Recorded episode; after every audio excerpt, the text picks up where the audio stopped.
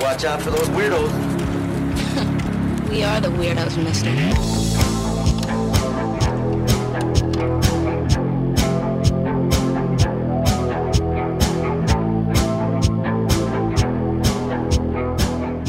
Hello, and welcome to the inaugural episode of the Windsor Film Club. What is the Windsor Film Club, you ask? We're a weekly podcast dedicated to deep diving underseen, underappreciated, or misunderstood cult films.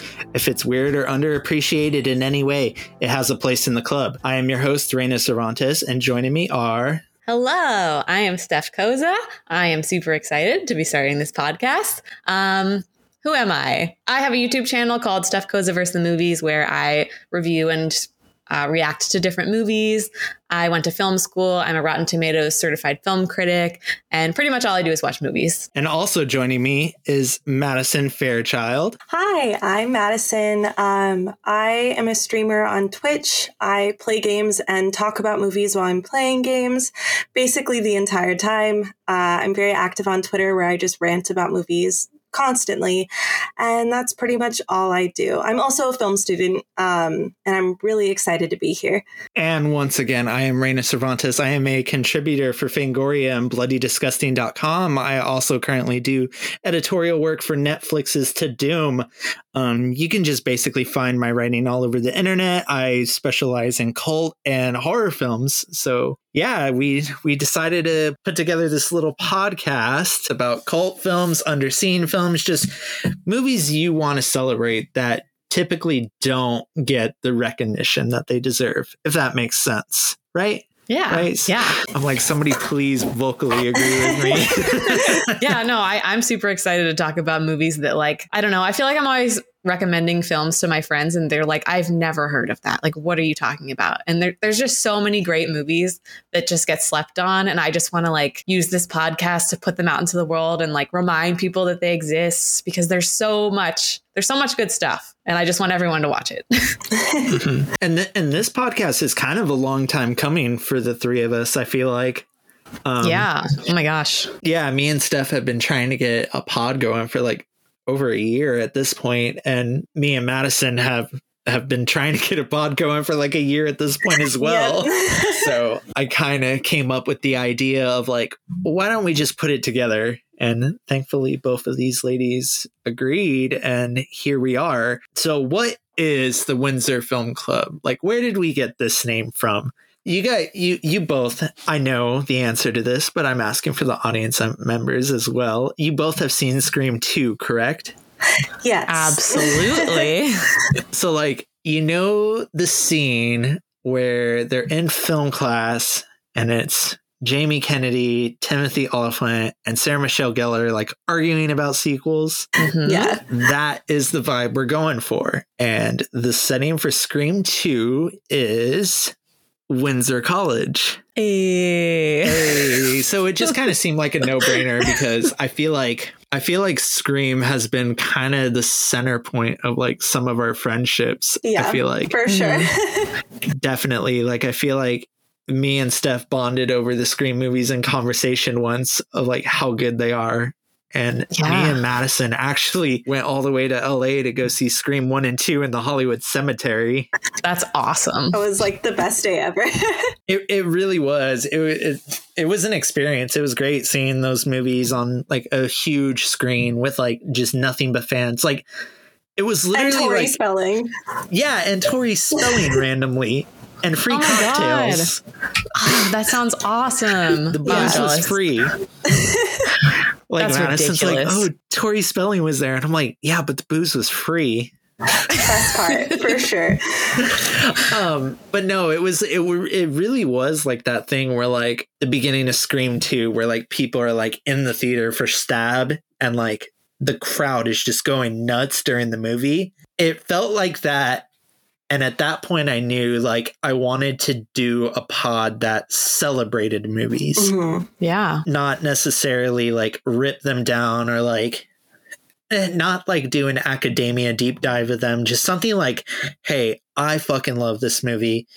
It's not like a mainstream type movie. Here's why. And I think you two share my vision of that very well. 100%. I'm one of those people that this can be a huge flaw of mine, but I can pretty much find something I love in every movie I watch. So I typically love every movie I see most of the time, which is not great and it's not a good thing. But um, I just think there's a lot of beauty in movies that don't get talked about a ton. So when you you proposed this idea to me, I was so so so excited to just be positive about movies because I love just being excited and celebrating them. So, so excited to be here. Yeah. I mean, I feel like people have been, people have become so critical of movies, like to an extreme extent. Like there's always a problem with something.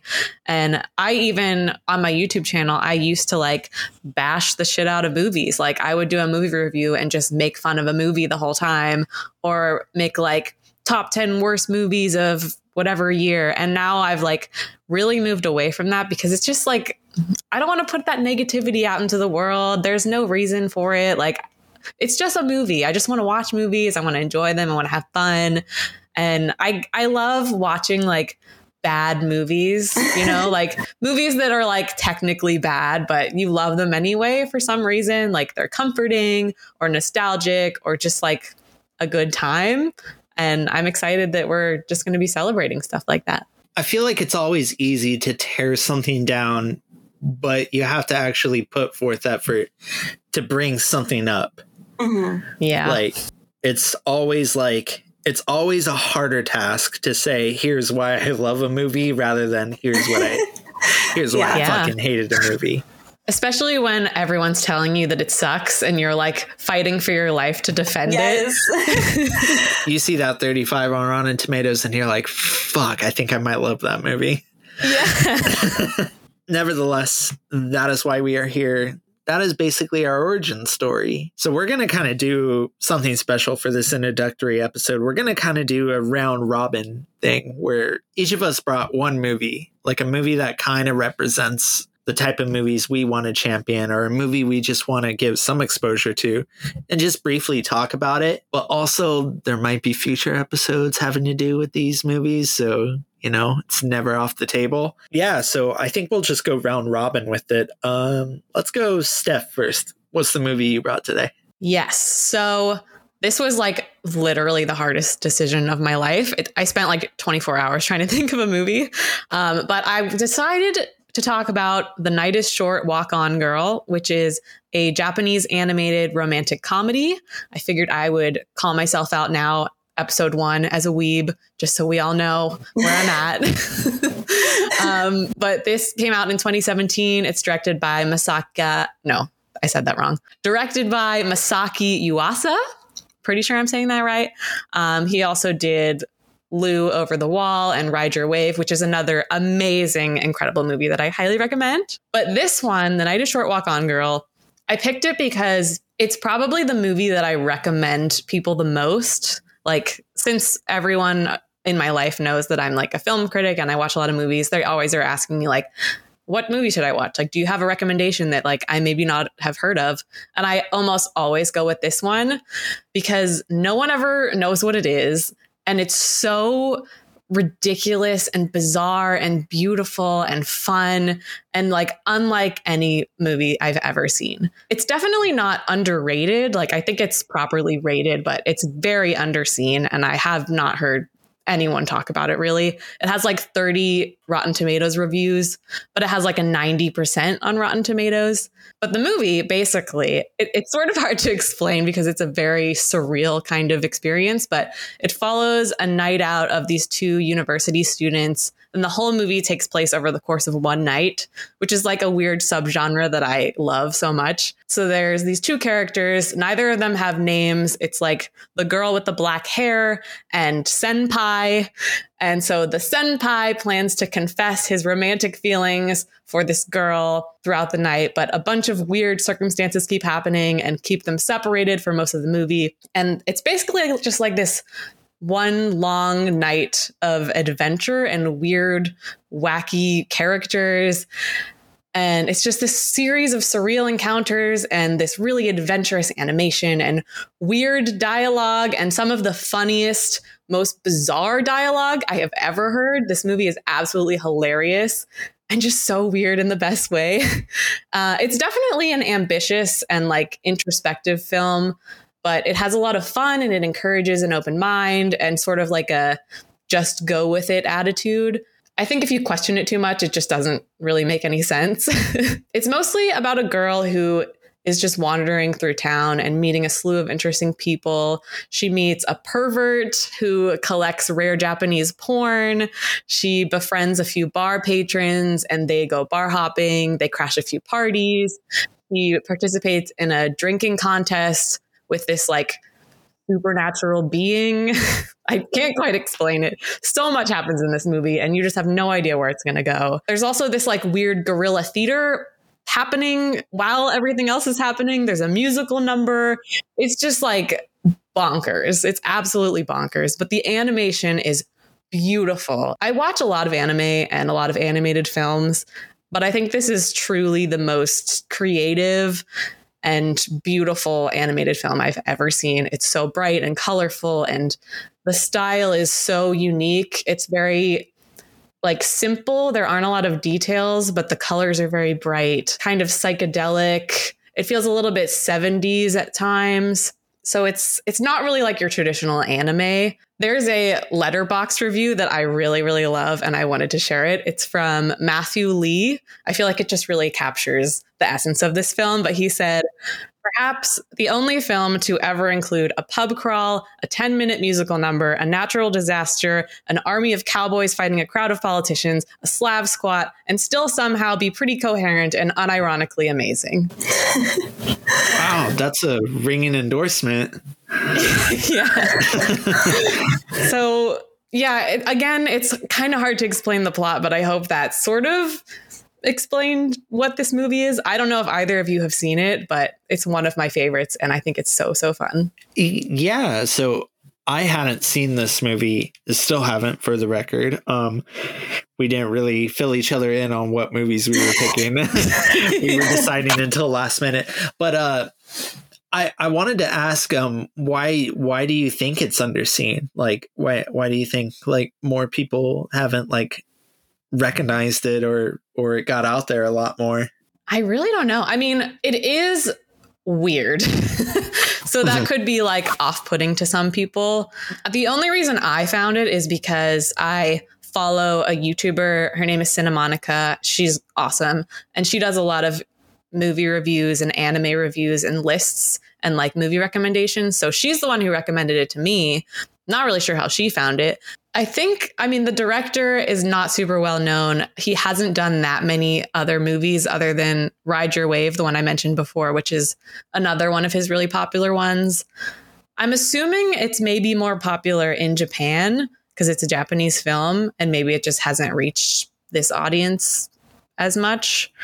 But I mean, it's probably just because it's very weird. you know what? Godzilla is a weird Japanese film, and I love that. So. Uh, listen, true. I, I always feel like there's like a cultural divide with international films and American audiences to the point that a lot of stuff just kind of flies under the radar or goes unnoticed, like as unfortunate as it sounds. Yeah. And I mean, anime is so popular. I, I guess that that isn't really a barrier because it's anime and you would think anime fans would like it, but it's so unlike any other anime and it doesn't really follow the same tropes as like traditional mainstream anime. So to like an average anime watcher, they might not even be interested in it because it just looks kind of weird and the artistic style is very unique. So even that alone could throw people off. To me, I think it's beautiful and so stunning. Fair enough. Fair enough. Well, what's the title of that one again so our listeners can go seek that one out? That is The Night is Short Walk On Girl. It's also a book, fun fact. I haven't read it, but I've heard it's very good. I wonder if the book just jumps around a whole bunch too. I don't know though. I have it. It's back there somewhere. I'm gonna read it eventually. no, we want you to read it right now in front of us, starting from chapter one. should, should I go get it? Should we? Should we do this? This is right an now? audiobook podcast. No, I'm kidding. no, well, I'll have to check that out. We might do an episode on it in the future. Who's to say? But yeah. um, definitely, definitely sounds interesting. Um, Madison, what uh, what movie did you bring today? For the class. Yeah. No, for the class, um, I chose Lars and the Real Girl, directed by Craig Gillespie. Um, I believe that's how you say that. I'm terrible with all names. I'm so sorry. I always say Gillespie. Gillespie. I don't know how to say Gillespie, it. Gillespie. Gillespie is probably correct. I the guy who that, did Cruella, correct? Yeah, I thought that Kevin Feige. No, yeah, I thought that Kevin Feige was Kevin Feige for like a decade, so I can't. anyway, sorry. I chose Lars and the Real Girl, directed by Craig. I struggle. I'm so sorry. Craig G. Craig G. Craig G. Directed by Craig Gillespie, um, starring Ryan Gosling, Emily Mortimer, and Paul Schneider.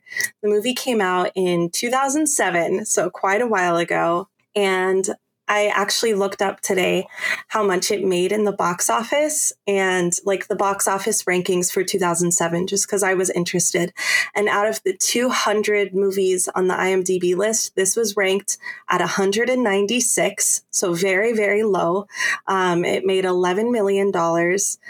And um, it is a gem. I love this movie with my whole entire heart. I saw it for the first time at 10 years old, and um, I watched it probably once a week for that entire year. Um, Pause. You saw a movie about a man sharing an intimate relationship with a sex doll yeah, at 10 when I was 10. and then proceeded to watch it over and over for a week. I watched it once a week. My parents bought me the DVD. Uh, wow. I loved this movie um, so much. um, so, yeah, the story is about Lars, who's Ryan Gosling. Um, he suffers from depression and he isolates himself. And he decides to order this anatomically correct sex doll. And um, he has a delusion that she's a real girl who is staying with him that he met on the internet and that he is in love with. He lives on the same property as his brother and his stepsister. They're clearly very concerned for him because she's not a real person. Um, but his psychiatrist suggests that they go along with the delusion because it is only there for his psychological needs. And as soon as he gets through what he's struggling through, he won't have a need for it anymore. So the entire town, they live in a very small town, the entire town gets in on it and they invite the doll Bianca out. She has a job. They dress her. She goes to church. Um, she reads to school children. Um, it's just very, very sweet. And I think it's super underrated. And the reason that I picked it is because it deals with grief and loss, extreme anxiety, fear of aban- abandonment, uh, coming of age and failure to launch because like the whole time he's really struggling with like what is it to be a man? And how will i know even though he's an adult like how will i know when i'm grown up? Um, just because he really hasn't had any social interactions um, as an adult. Uh, it deals with avoidant attachment and his delusions and depression, but it also does it in a really light-hearted way while still feeling really respectful to the struggles of mental health, which I think is really important. Like it feels funny because it is a funny scenario. He has a sex doll. That's kind of funny, but like it also doesn't feel like it's mocking the situation, which I think is really important. Um, and it deals with how that affects a family, what unconditional love can look like. Just all of these things that I think are super big topics and really hard topics to do without being cheesy and without being disrespectful. And I think it just does them perfectly. I think that Ryan Gosling's performance, I I think it's one of his best performances, in my opinion. He does such a wonderful job. There's a scene where Lars has a panic attack, and as someone personally that has an anxiety disorder, I feel like panic attacks are always really done poorly in movies. Um, they're always either way overdone or way understated. And the scene just feels so real to me. He did such a beautiful job, just, um, I don't know, the whole moment. And I don't want to spoil anything from the movie, um, from how it ends or anything, but the whole moment just feels incredibly tangible. And the whole movie, because it was so low budget, um, and so it's just like set in this small town in the winter, it just feels very like accessible. Like I feel like it's easy to step into the movie and feel like a part of it, which I really, really love. And I don't know why no one talks about it because, like, the film community, at least the one I'm a part of, adores Ryan Gosling. He's so popular, like, and he continues to be more popular. And I never hear anyone discuss his work in this movie. Um, I felt like all the supporting cast did such a good job. I, again, I used to rewatch it all the time as a kid, and I didn't grasp the concepts that the movie was dealing with fully because I was 10. Um, but I rewatched it last night and I was worried like what if I don't like the movie as much as an adult? Maybe that's why it's not popular is because like it's not good. I was really scared. Uh, and I watched it last night and it honestly the movie just feels like a a warm hug. Like not even because of nostalgia or anything. Just, I think that they did the best possible job they could do with such a weird subject matter because it is really odd. Like the whole thing is just strange, but it just shows that like his whole story is this longing for an attachment which he finds in Bianca the doll, while the entire world around him, his whole family, his whole town, the people at his work are longing for an attachment to him, but he doesn't see it. He like can't connect to that. And like through this doll that he never has sex with, by the way. They don't even sleep in the same room because they don't believe in sex before marriage. But like through this interaction with this doll, he is so much more sociable whenever he's around her. He has some ticks like blinking uh, Tourette's ticks, and they go away when he's with her. And he introduces her and he goes to parties and he's social, which is stuff he would never, ever, ever do by himself. He wouldn't even go to his brother's house for dinner before this doll arrived. Like, it's just really cool seeing like healing and acceptance and love. And it's just not my type of movie because I usually like sad movies or like horror movies, but it's such a heartwarming, but not cheesy film. I just love it that's all I have to say. Dang. Yeah. Um, I feel like that one's like prime for people to go back and revisit, especially with the success that Craig Gillespie has been experiencing lately. Um, for listeners that don't know, he eventually went on to go do I, Tonya and Cruella and is currently the showrunner of Pam and Tommy on Hulu right now. um, so he he he kind of has this like reputation for like like punk rock, like quirky type movies. I feel like. Yeah, Lars and the Real Girl is fantastic. I think that was a fantastic choice, Madison, and we will definitely be covering that on this show. I feel like. Yay! Yeah, I also love that movie. I adore this movie. I, I watched it for the first time in college because me and my roommates we went through this like Ryan Gosling phase and we rented every single Ryan Gosling movie on Netflix. This was when Netflix movies came to you in a mm-hmm. DVD in your mailbox. so we just got a new one every single week. And I remember I loved that one. It was so good. And you're right, nobody talks about that movie ever. It's so weird because I think it's one of Ryan Gosling's best performances. And it's just Yeah, it's I think incredible. it's his best work. And it also it just seems like a film Twitter movie. You know what I mean? Like they love Yeah. those little indie films. What are you talking Yeah. about? No one talks like- about Lars and the Real Girl. like arms Yeah. crossed, like mm, they love movies like that, but not this one. They do. They're all like, oh my God, have you seen Drive? What about Drive? Ryan Gosling is so good in Oh, Drive. No, please, please don't besmirch Drive in Oh, my no, no, no. Presence. I love Ryan Gosling. I love Drive, but I feel like this is the type of low budget indie movie that people love, and yet who's talking about it? No one. I remember being a child and being like, why is this movie not famous? Like, I shouldn't have seen it as a Madison child. had her Twitter out when she was a kid on the film Twitter, going like, "Listen, y'all, this is the move." It is. It is. I don't know why my parents bought it for me, but go off. I love it. I'm so glad they did. Did did I ever tell you guys that Ryan Gosling story where like I was in a bar in LA and we like randomly saw him there. Oh my god. And I got like I got like super drunk because we were like it was like a restaurant bar. He was in the restaurant section, like off to the side by himself. But we were in the bar and I was getting drunk. And I God, I want to say this was like 2012 or something, 2013. It was somewhere around then. But I got drunk and I slammed on the table and I was like, give me a Blade Runner sequel with Ryan Gosling. Oh my And- Oh my god. god. And then it ended up Shut up. happening. and I up. sw- and I swear to God, I don't want to say like I implanted that thought, like he You overheard me. incepted. You But I- did. you but I you did. accepted him and went, do that Blade Runner sequel, my boy. Oh, Oh my my God. god. That's Oh amazing. my god. You're so influential. Listen, the influence spreads wide. No, I'm kidding. He probably didn't care. He was probably all like, my God, shut up. You're drunk. But definitely, definitely one of his more underrated films, I would say. I would say that and Drive. No, I'm. Oh my god. Get out. Shut up.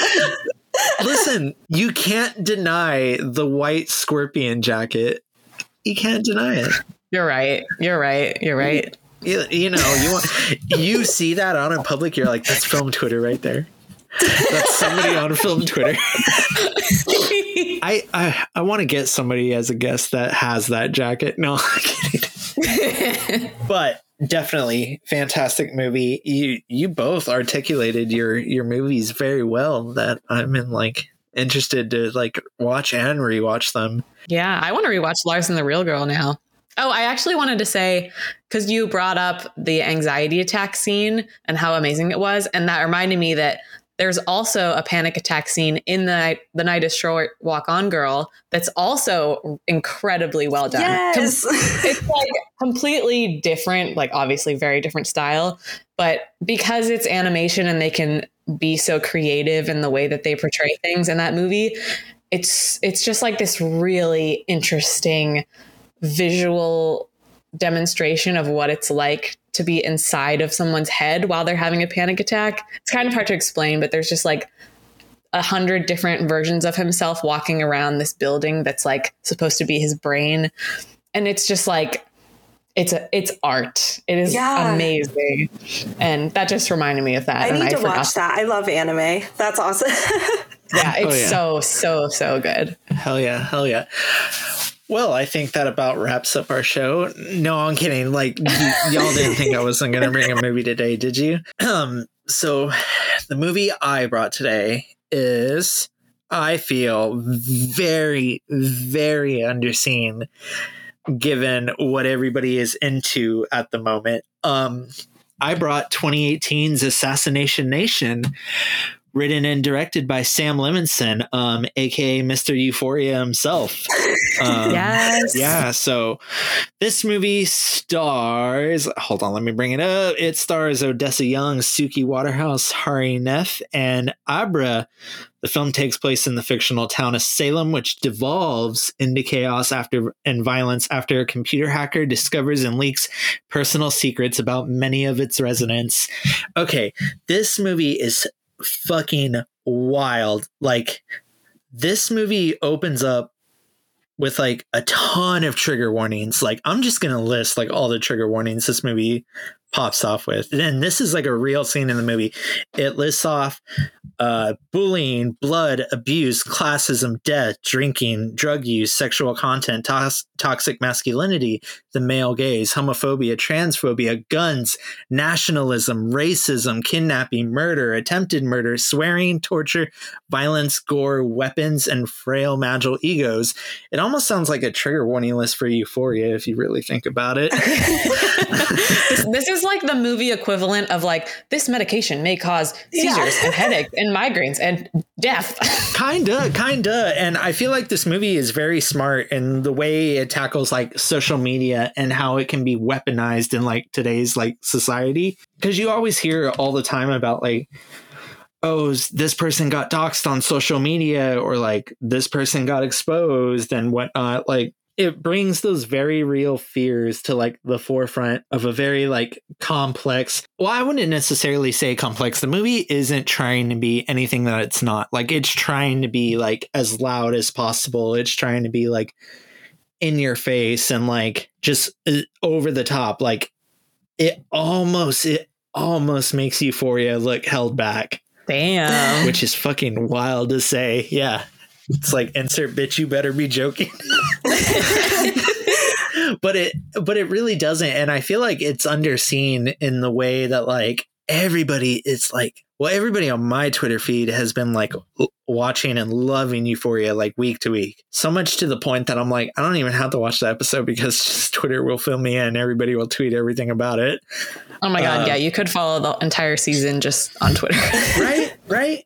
And i feel like both of the movies have trans leads and and pretty good trans representation i would say. So they're very similar in that they're both set in high school and they both have a unique like style to them. Like whether you're into that style or not like there's like lots of neon colors. There's like it doesn't hold anything back. And in fact you see a lot of like crossover with euphoria cast here as like side characters. I won't dive in, into that too much, but I figure with like with something like as big as that TV series is right now, it it would be like you'd go back and reassess it. But it seems to be a movie that like not many people like they know about it, but they don't even know it's like Sam Levinson. yeah, I didn't even know that before we started this. Yeah, and now I'm was- like, I have to see this. I, I had you're like this just jumped to the top of my watch list. I'm like in such a deep euph- like euphoria is all that is in my brain at all times. Like it's a it's a problem actually. Would you say you're in a euphoric state? oh my God. No, I'm kidding.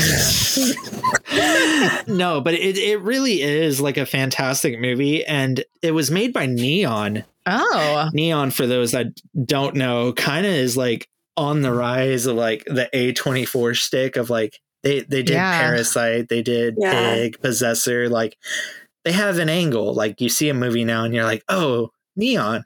That's them. That's them. Just like how you look at a movie and you're like, that's A24 for sure. Yeah, I love neon. I feel like every time I see a trailer that's like neon is at the beginning, I'm like, oh, I'm gonna like this movie. yeah. you, you see that logo and you're like, oh fuck, shit's about to pop off.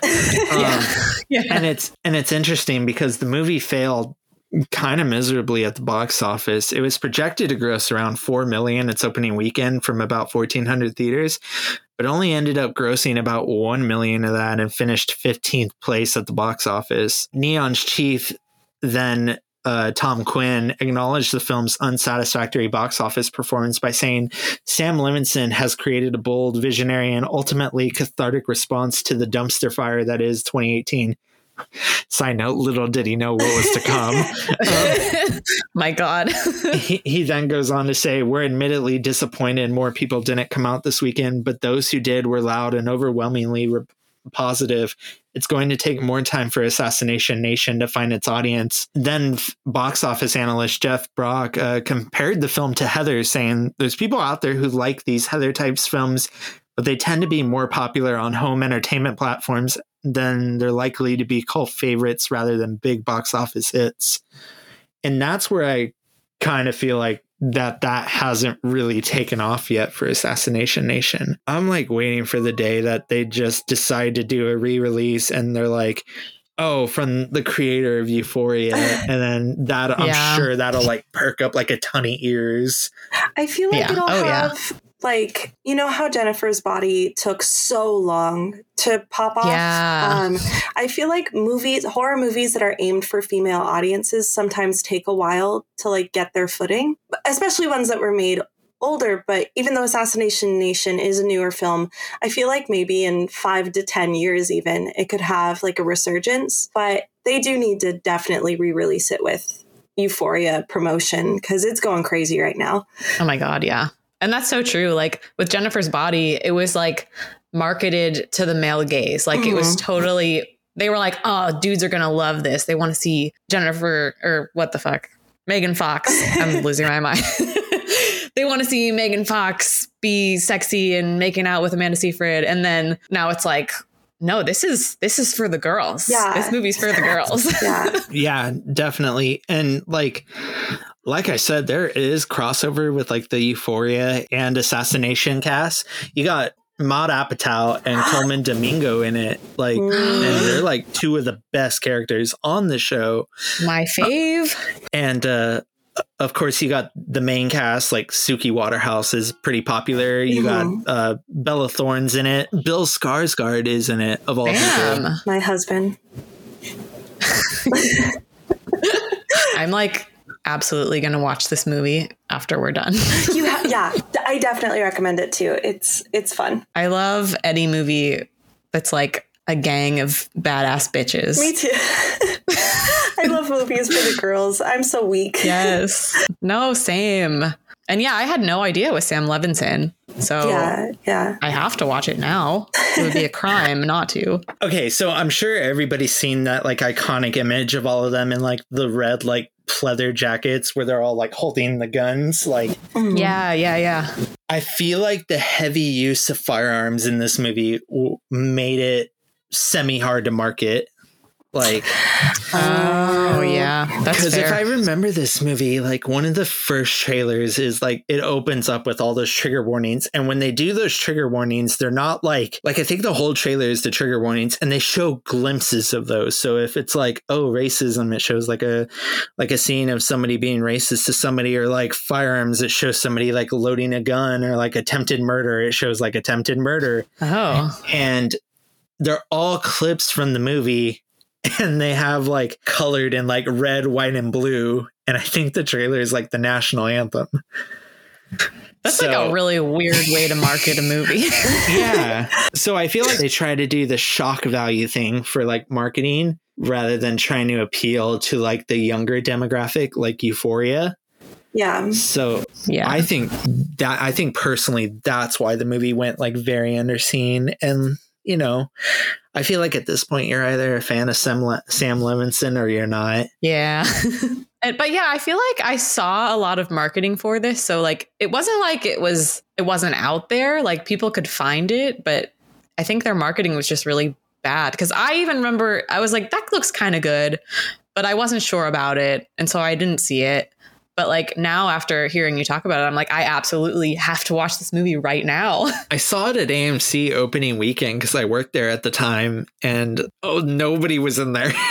it was like me by myself. That's like wild. my partner at the time like didn't even want to see it and i walked out going like holy shit it's really fantastic super accessible i believe it's on multiple streaming services it's just i yeah with the popularity of euphoria i'm like very surprised like it hasn't like made like a comeback or like kind of a reassessment i don't know i don't know i don't Maybe know Maybe it will. Maybe it will. Maybe it will. Maybe I'll have to stand on the soapbox and go like, "Watch this movie. You all are watching Euphoria. Watch it." Did Sam write it as well, or did he just direct it? No, he wrote and directed it Okay, awesome. So like Euphoria. Exactly like Euphoria. I think he, Awesome. I think all of his projects he writes and directs. That's really Um, that's really cool. Yeah. And this movie, yeah, this movie's wild. Like, I need more people to see it so I can talk about the ending with more people. Because I okay, I have decided in this moment I'm gonna do a video, a reaction video on my YouTube channel. because because right now I'm doing a weekly reaction to Euphoria, but uh-huh. I wanted to post something in between because I don't want to just like spam my feed with nothing but eight Euphoria videos in a row. So I was like, I need to do something in between. So maybe I'll do this because it still kind of aligns with Euphoria and it'll get the Euphoria audience and then we can we can get people to watch this movie. You it know? just it, it gets re-released as Euphoria the movie. Yeah. A24 buys the rights and just pops it out again. Oh my god. Oh my, the kids would lose their minds. It's not subtle at all. It is not a subtle movie. The town they live in is Salem. Yeah, you said you said it was the fictitious town of Salem. Is that It's what you said? Yeah, it's just called Salem. They never say whether it's Salem, Massachusetts or anything. So weird. Yeah, yeah. I mean, you look at the world of like that and you look at the world of Euphoria and you're like, there's no way these are set in the real world. Like, absolutely not. Um, this this like full disclosure this will be a movie we will be covering at some point um because i mean obviously uh for lack of better words this is probably the movie that got me into the writing scene. I had wrote, written a piece for it for screen queens that eventually got featured on fangoria plus and it got a lot of eyes on it from that. So Damn. i i kind of owe a lot to this movie in a certain way. So Yeah. yeah, so thank you, Assassination Nation, for uh, kind of kickstarting my writing brain and then helping me where I ended up. So I think going forward, unless explicitly stated, we will be having guests on every week. Yay. I'm excited. Yeah, you guys, you guys seem into that idea. Yeah, it'll be fun to talk to some new people and learn about some new movies, maybe. Yeah, definitely. Because I think we're going to do the angle. We're going to have the guests pick the movies. So, you know, I love it. who knows what'll pop up. It'll be interesting. I- I'm just waiting for somebody to pick the most off the wall shit that I like start second guessing why I'm doing this. like I, I Yeah. like I, I hope it reaches that. I know. I want somebody to pick something so off the wall that I look at it and I go like, man, what a piece of shit this is. I want somebody to defend this in front of me. yeah. I'm worried that we're gonna get like some amazing guest that like I admire, and then they're gonna pick a movie that's fucking horrible, Like a and I'm gonna have film to, or something. yeah, and I'm gonna have to be like. Cool. I'm glad you enjoyed that movie. It Oh. was. Uh, uh, uh, I mean, I went on the Kingcast and I took Carrie the musical, So- which is like one of the most like dog shit things I've ever seen. I mean, full disclosure, I almost chose Van Helsing today, so because I will defend that movie with my life, kicking and screaming. So I I love have a feeling that movie's gonna end up popping up at some point. I just, I'm gonna mm, I just gatekeep it. Yeah. feel like I'm gatekeeping this massive Universal Only Van Studios Helsing. film. Only Van Helsing. No, because I've been. Uh, nope, I've defended it for too long. I get to gatekeep one movie, and it's Van Helsing. So gatekeep how? Like you don't want to cover it, or you don't want to no, I'm totally it? joking. I'm so joking. I want everyone to love that movie. I don't. No, I'm kidding. I'm like, I'm like, I'm just waiting for the movie that somebody picks where it like not not like everybody hates it or where like it splits it. Like two of us love it and the other two hate it. That'll really be a Windsor Fil- Film Club for sure. Oh, like, Oh, yes. I it- want to have a fight. I yeah, want it. it'll be like Jamie Kennedy arguing with Sarah Michelle Gellar, and it's like, and it's like you both are right, you both are wrong. Let's see, socials, round robin. Why not? Um, Steph, where can everyone find you? You can find me on Twitter and Instagram and TikTok at Steph Cozza, um, or on YouTube at Steph Cozza versus the movies. Madison, where can everyone find you? Um, you can find me on Twitch, Twitter, Instagram, and TikTok at Maddie M A D D I E underscore Amidala, like Padme Amidala from Star Wars. And you can find me at JFC Doomblade on all social channels. You can also find work from me being published at sites all over the web. You can also find our social for the pod at Windsor Film Club. Be sure to subscribe and rate us on Spotify and Apple Podcasts. We will see you next week. Bye. No, leave it in. I demand it. Sorry, that was so awkward.